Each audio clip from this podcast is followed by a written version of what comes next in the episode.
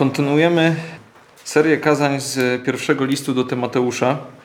Ostatnio brat Daniel miał kazanie z początku pierwszej części rozdziału drugiego. Dzisiaj omówimy sobie drugą część tego rozdziału. Cały list jest napisany przez Pawła do Tymoteusza, który był jego synem według wiary, tak, Pawła. No i miał ten list usystematyzować sprawy w kościele, w szczególności e, nauka, jaka powinna być przekazywana. No i jest to list, w którym znajdziemy wiele konkretnych nauk i wskazówek, w jaki sposób zbór powinien funkcjonować. I to, co mieliśmy na ostatnim kazaniu, czyli e, ten pierwsza połowa drugiego rozdziału, rozpoczyna się od zachęty do zanoszenia e, do Boga modlitw, stawiennictw, dziękczynienia. I to nie są, nie mają być tylko modlitwy za wierzących, ale za wszystkich ludzi.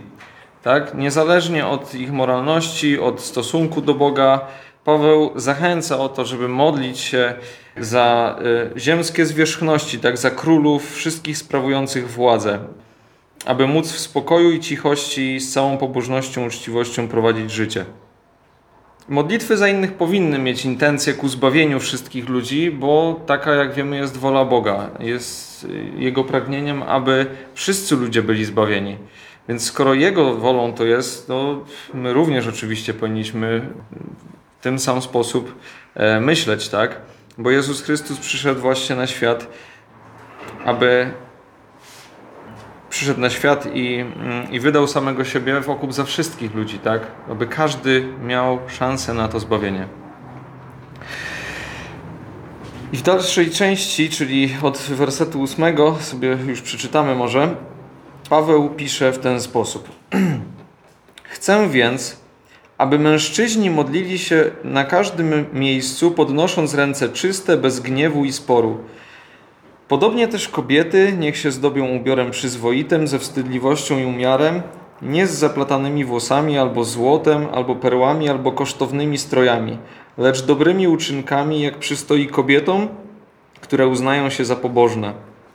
Kobieta niech się uczy w cichości, w pełnej uległości. Nie pozwalam zaś kobiecie nauczać ani mieć władzy nad mężczyzną, lecz aby trwała w cichości, bo Adam został stworzony najpierw, potem Ewa. I nie Adam został zwiedziony, lecz kobieta, gdy została zwiedziona, popadła w przestępstwo. Lecz będzie zbawiona przez rodzenie dzieci, jeśli zostaną w wierze miłości i świętości z umiarem. Jak czytamy na pierwszy rzut oka, mogą się to wydawać dość trudne i miejscami niezrozumiałe słowa dla nas. Ale idąc od początku, werset po wersecie, w wersecie ósmym właśnie Paweł wyraża e, wolę, aby w tych wszystkich intencjach, o których mówi pewnie też na początku tego rozdziału, tak, mężczyźni modlili się w każdym z miejsc, tak, czyli y, nieważne gdzie to będzie to zgromadzenie tych ludzi, tak, wierzących. E, ale teraz dodaję jeszcze jedną rzecz, żeby e, mężczyźni ci mieli ręce czyste bez gniewu i sporu. Co to oznacza? To oznacza, żeby naprawdę mieć szczere i czyste intencje wobec tego, za kogo się modlimy. Tak? Jeżeli na przykład, zresztą e, na poprzednim kazaniu brat Daniel to świetnie też wyłożył, jeżeli nie, nie zgadzamy się na przykład z władzą, z zwierzchnością czy z królem, w tamtych czasach właśnie e, tak jak było tu wspomniane, e, władał na przykład Neron, który był no, straszliwym tyranem, można powiedzieć tak lekko e, za to, co robił. I ciężko byłoby się tym wierzącym ludziom zgodzić na to, co on robił, ale mimo wszystko jest nakaz, żeby się modlić. I teraz, jeżeli nasze serca nie będą czyste w tym sensie, że będziemy faktycznie życzyli tych, tych rzeczy, żeby ta osoba była zbawiona, tylko będziemy, że tak powiem, dookoła wszędzie narzekać na tą władzę, tak? Narzekać, mówić jaka ona nie jest zła, co ona nam złego nie robi i, e, i jak bardzo się z tym wszystkim nie zgadzamy, e, będziemy kogoś obgadywać na przykład, no to w jakim celu my się modlimy w takim razie, jak to jest sprzeczne z tymi naszymi intencjami, tak? Więc najpierw powinniśmy złapać dystans do tej, do, do, do tej sytuacji, tak? Znaleźć w sobie pokój, i zrozumieć, że władcą tego świata jest szatan. I teraz jeśli ktoś jest niewierzący, to kompletnie nie zrozumie naszego w ogóle toku myślenia, tak? I to szatan podszeptuje ludziom cały czas ten bunt wobec wszystkiego, co właściwe i, i, i święte, tak? Wszystkiego, co Boże. I taki świadomy wybór tego, co, co Boże, może dokonać tylko osoba wierząca. Więc nie możemy, że tak powiem, spodziewać się, że jakakolwiek władza czy inni ludzie będą czynić rzeczy dobre z własnej woli, tak?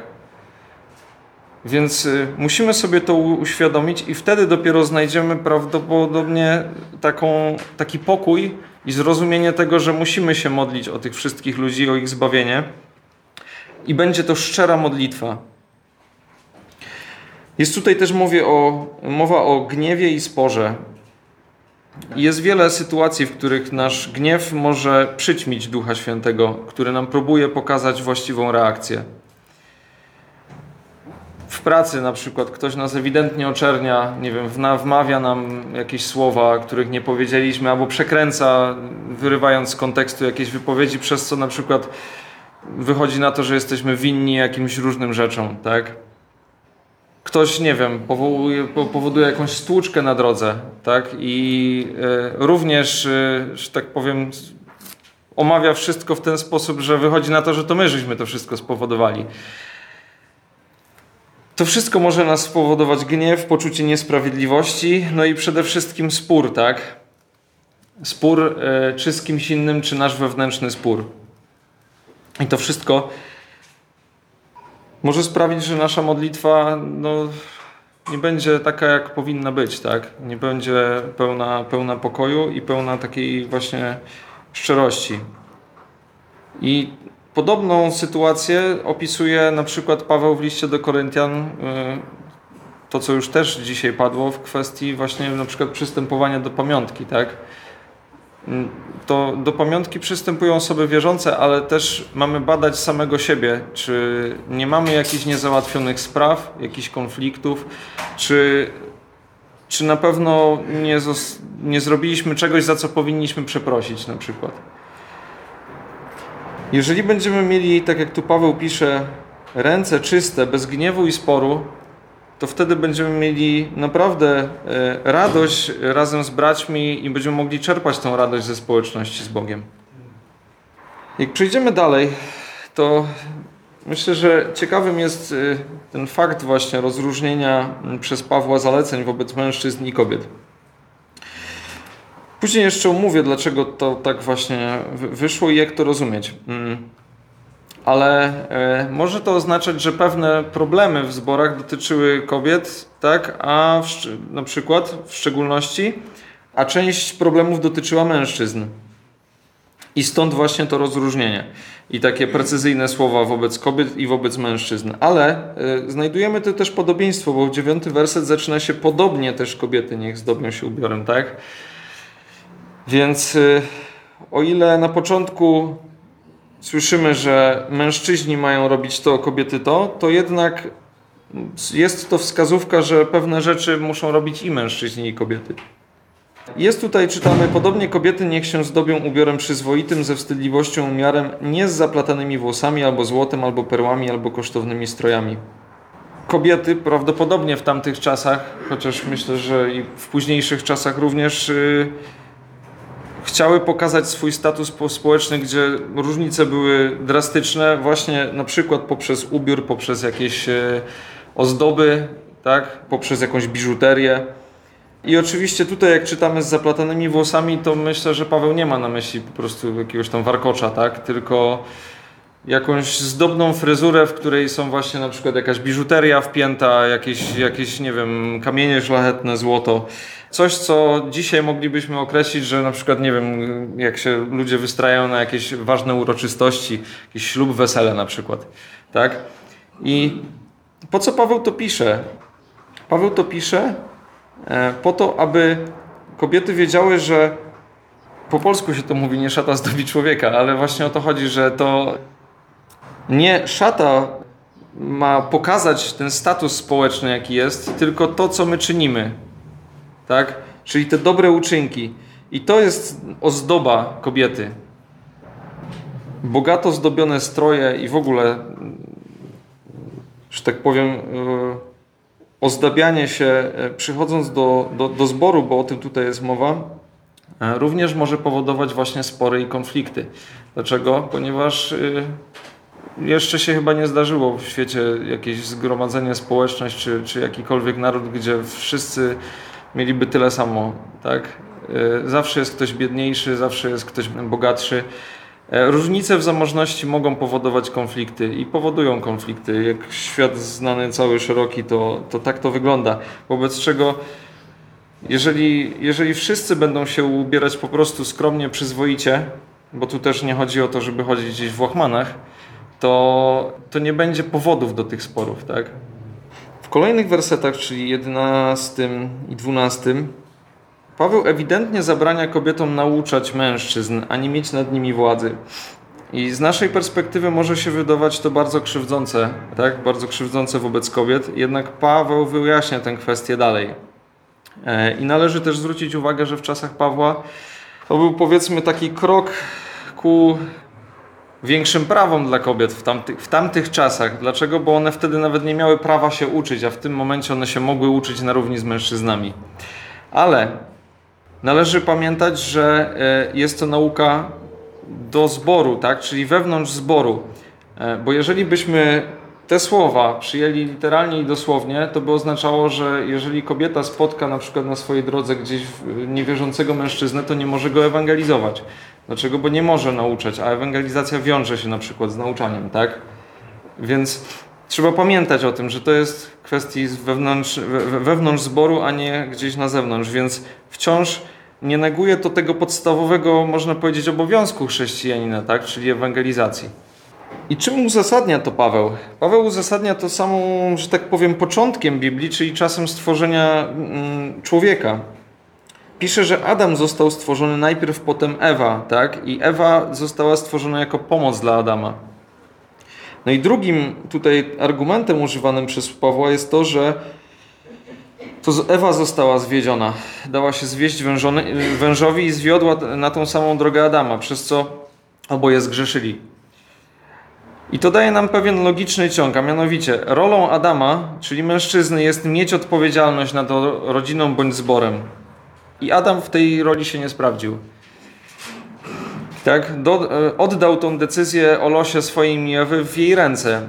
I tutaj widzimy, że mężczyzna powinien być odpowiedzialny, szanować zdanie kobiety, jednak powinien rozeznać się, co jest dobre, co złe i podjąć samodzielną decyzję, która będzie słuszna. A rolą kobiety jest być pomocą dla mężczyzny. Ale czy to jest koniec roli kobiety w zborze? Jeżeli byśmy tu zakończyli, to bardzo byśmy się mylili, bo jest ona dużo większa. I to wyjaśnia Paweł w wersecie 15. I tą rolą jest macierzyństwo oraz wychowanie. Jeśli byśmy zobaczyli na greckie słowo, którym jest y, powiedziane, że lecz będzie zbawiona, to żeby nikt nie pomyślał sobie, jeżeli byśmy sobie literalnie użyli znowuż tego słowa po polsku, tak jak myślimy, myśląc o zbawieniu takim duchowym, no to byłoby to zaprzeczenie Ewangelii, tak? Ewangelii, którą znamy, że, że zbawienie jest z łaski, tak? Jest za darmo, nie może być żadnego uczynku. Tutaj mielibyśmy jakiś uczynek. Wobec czego e, jasnym jest, że tu nie chodzi o zbawienie. I pomimo, że to słowo w, w Nowym Testamencie jest używane kilkanaście razy, e, w większości w kwestii zbawienia, to również ono oznacza będzie uleczona bądź będzie uzdrowiona. I myślę, że to może być lepsze tłumaczenie, albo może wciąż niedobre na, na nasz polski język, jednakże to jest właśnie kwestia tego, że trudno jest niektóre słowa przetłumaczyć z, z, z jednego języka na drugi. Więc na pewno nie oznacza to zbawienia w kwestii, w kwestii e, zbawienia z grzechów, tak? w kwestii duchowej. I teraz tak, jeżeli kobieta nie może nauczać dorosłych mężczyzn ani przewodzić w zborze, to można odebrać to jako, że tak powiem, trochę umniejszające. Ale rolą kobiety z tego 15 wersetu wynika, że jest wychowanie kolejnego pokolenia ludzi wierzących. Młode pokolenie, które za kilkanaście lat stanie się dorosłymi mężczyznami i kobietami, które będą prowadzić zbór. I teraz, jak ci ludzie będą prowadzić zbór? Wedle wzorców, które zostaną im przekazane. I te wzorce przenoszą na swoje życie, na swoje nauczanie i drogę w Chrystusie. A wiemy, że tą podstawowe wzorce właśnie zachowania, charakteru e, i wartości, które, które, które ludzie mają, to są pierwsze lata życia. I to jest właśnie to, jaka jest rola właśnie kobiet. I ona jest ogromna, tak? Jest to bardzo istotna, ale też trudna rola. Według mnie nawet może trudniejsza niż nauczanie dorosłych, tak? Bo jednak dorośli ludzie mają rozum i wykształcony w pełni rozum, tak? I, i potrafią rozumieć, że tak powiem, takie, takie normalne, że tak powiem, zdania, tak? Które, które do nich mówimy. A jeśli chodzi o dzieci, to trzeba mieć, że tak powiem, wyjątkowe podejście. E, trzeba mieć instynkt, trzeba mieć e, pewne połączenie i zrozumienie takiego dziecka, w jaki sposób do niego dotrzeć. I myślę, że żaden mężczyzna akurat tego może nie zrozumieć i tylko kobieta, która, która, która posiada dziecko, wie jak do niego dotrzeć, y, kiedy, kiedy to dziecko jest małe, kiedy nie da się z nim porozumieć w normalny sposób, tak? taki werbalny. I właśnie te cechy to jest dar od Boga dla kobiet właśnie, żeby mogły prowadzić tych młodych ludzi przez pierwsze lata ich życia. Więc widzimy tutaj, że Paweł e, nakazuje mężczyznom i kobietom konkretny podział ról w zborze. Mężczyźni mają modlić się powszechnie na zgromadzeniach bez gniewu, sporu, bez zawiści, obłudy, także za tych, których nie uważają za godnych modlitwy. Tak? Ale już mówiliśmy, powinniśmy mieć czyste intencje wobec tych osób i dopiero się za nich modlić. Mężczyźni mają przewodzić w zborze i nauczać na wspólnych zgromadzeniach, Kobiety z kolei mają ukazywać swój status i, i swoją pobożność dobrymi uczynkami, bez obnoszenia się jakimiś materialnymi dobrami. Nie mogą przewodzić w zborach ani nauczać na wspólnych zgromadzeniach. Ich rolą jest wychowanie młodych pokoleń, dzięki czemu będą mogły uwierzyć w Chrystusa i wtedy to, co czytamy, będzie zbawiona. Będą ich radością i dumą. Tak będą ich szczęściem i to jest właśnie to leczenie o którym tutaj mowa, o tym zbawieniu. I to jest ogromny wkład we właściwą naukę w zborach.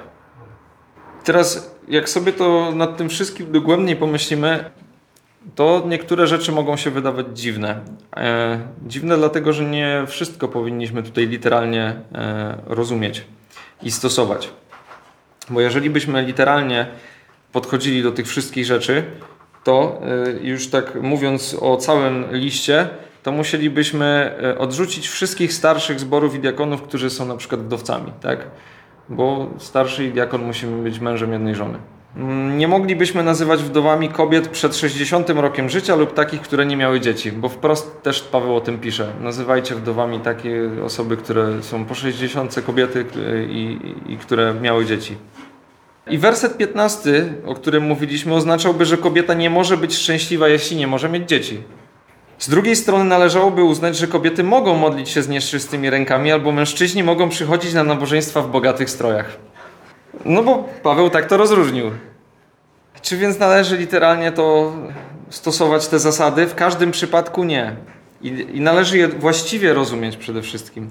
I zachować jako kierunek zdrowej nauki, ale nie odrzucając przy tym wyjątkowych przypadków, które pomimo braku literalnego, pełnego wypełnienia wszystkich tych punktów, mogą być zgodne z Bożym planem. Tak? Więc to, że mężczyźni mają się modlić w każdym miejscu, podnosząc ręce czyste, bez gniewu i sporu, to nie oznacza, że kobiety nie mogą się modlić na zgromadzeniach w ogóle. To też jest, jest jeszcze inna rzecz, tak? Albo, że właśnie e, nie muszą być również mieć czystych intencji, czystej, mieć pokoju e, z Bogiem podczas modlitwy. Więc Paweł wprost rozróżnił pewne role i Musimy mieć świadomość tego, że on nie zrobił tego według swojej woli. On to napisał i jest to Słowo Boże. Więc y, czy coś nam się tutaj w tej kwestii nie widzi bądź widzi, nie ma znaczenia, tak? I przede wszystkim musimy mieć świadomość, że każda rola jest ważna. Mieliśmy cały cykl kazań o Duchu Świętym, o darach Ducha Świętego. Tak samo jak każdy dar Ducha Świętego jest ważny i ma zastosowanie w zborze i nie ma lepszego czy gorszego, ponieważ y, w danym momencie w zborze może być bardziej potrzebny ten dar, którego, którego nie ma i Duch Święty go w kimś pobudzi, tak samo tutaj nie ma roli mniejszej lub gorszej. To, że mężczyźni nauczają na zgromadzeniach, czy nie czyni ich większymi od kobiet, które wychowują to młode pokolenie, które za 15 lat może stanąć tutaj na tym miejscu i powie to, czego się nauczyło przez te wszystkie młode, e, pierwsze lata swojego życia, tak? Więc y, myślę, że jest to dla nas taka nauka, dla naszego zboru, ale dla wszystkich zborów, aby się tego trzymać i żeby pamiętać, że jest to ważne, bo jest mnogość różnych wizji na temat tego, jak powinien wyglądać zbór i jak y, zbory y, zmieniają się w czasach, że tak powiem, od, od tamtych czasów, w których pisał Paweł, do tych czasów, w których my żyjemy. I wiele ludzi myśli, że to nie ma zastosowania, bo to są inne czasy. E, wielu ludzi myśli, że to nie ma zastosowania, bo na przykład przecież jest napisane, że y, nie, nie, ma, nie będzie ani, ani Żyda, ani Greka, ani wolnego, ani niewolnicy, to znaczy wszyscy są równi, tak? Tylko, że kontekst tamtych słów jest taki, że wszyscy są równi, ale wobec zbawienia, tak? A nie wobec roli, jaką im przeznaczył Bóg do wypełnienia. Więc trzymając się tego, możemy trzymać się zdrowej nauki w zborze i to zdrowej od narodzenia aż ku starości. Amen. Amen.